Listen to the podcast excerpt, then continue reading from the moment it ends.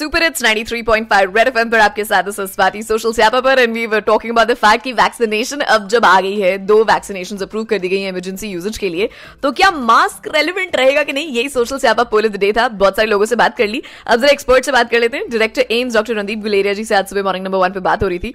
So we ask them you know question यही था कि वैक्सीनेशन के बाद भी क्या मास्क लगाना ज़रूरी होगा डॉक्टर साहब? What do you say about this what is your opinion on this बिल्कुल। वैक्सीन के बाद अगर हम मास्क और सैनिटाइजर यूज़ करें तो एक तो हमें प्रोटेक्शन मिलेगा।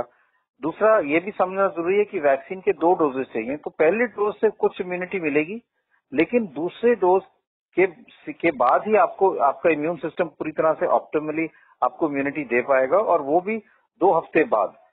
तो आपको अगर दो डोज लगे 28 दिन के इंटरवल में तो 28 दिन के दो हफ़्ते बाद आपको फिर जाके अच्छी इम्यूनिटी मिलेगी।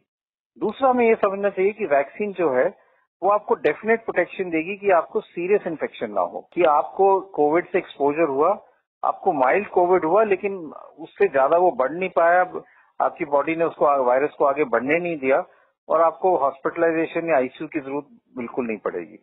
लेकिन ये हो सकता है कि आपको माइल्ड सा इन्फेक्शन हो, जुकाम, नजला, खांसी कुछ दिनों के लिए हो।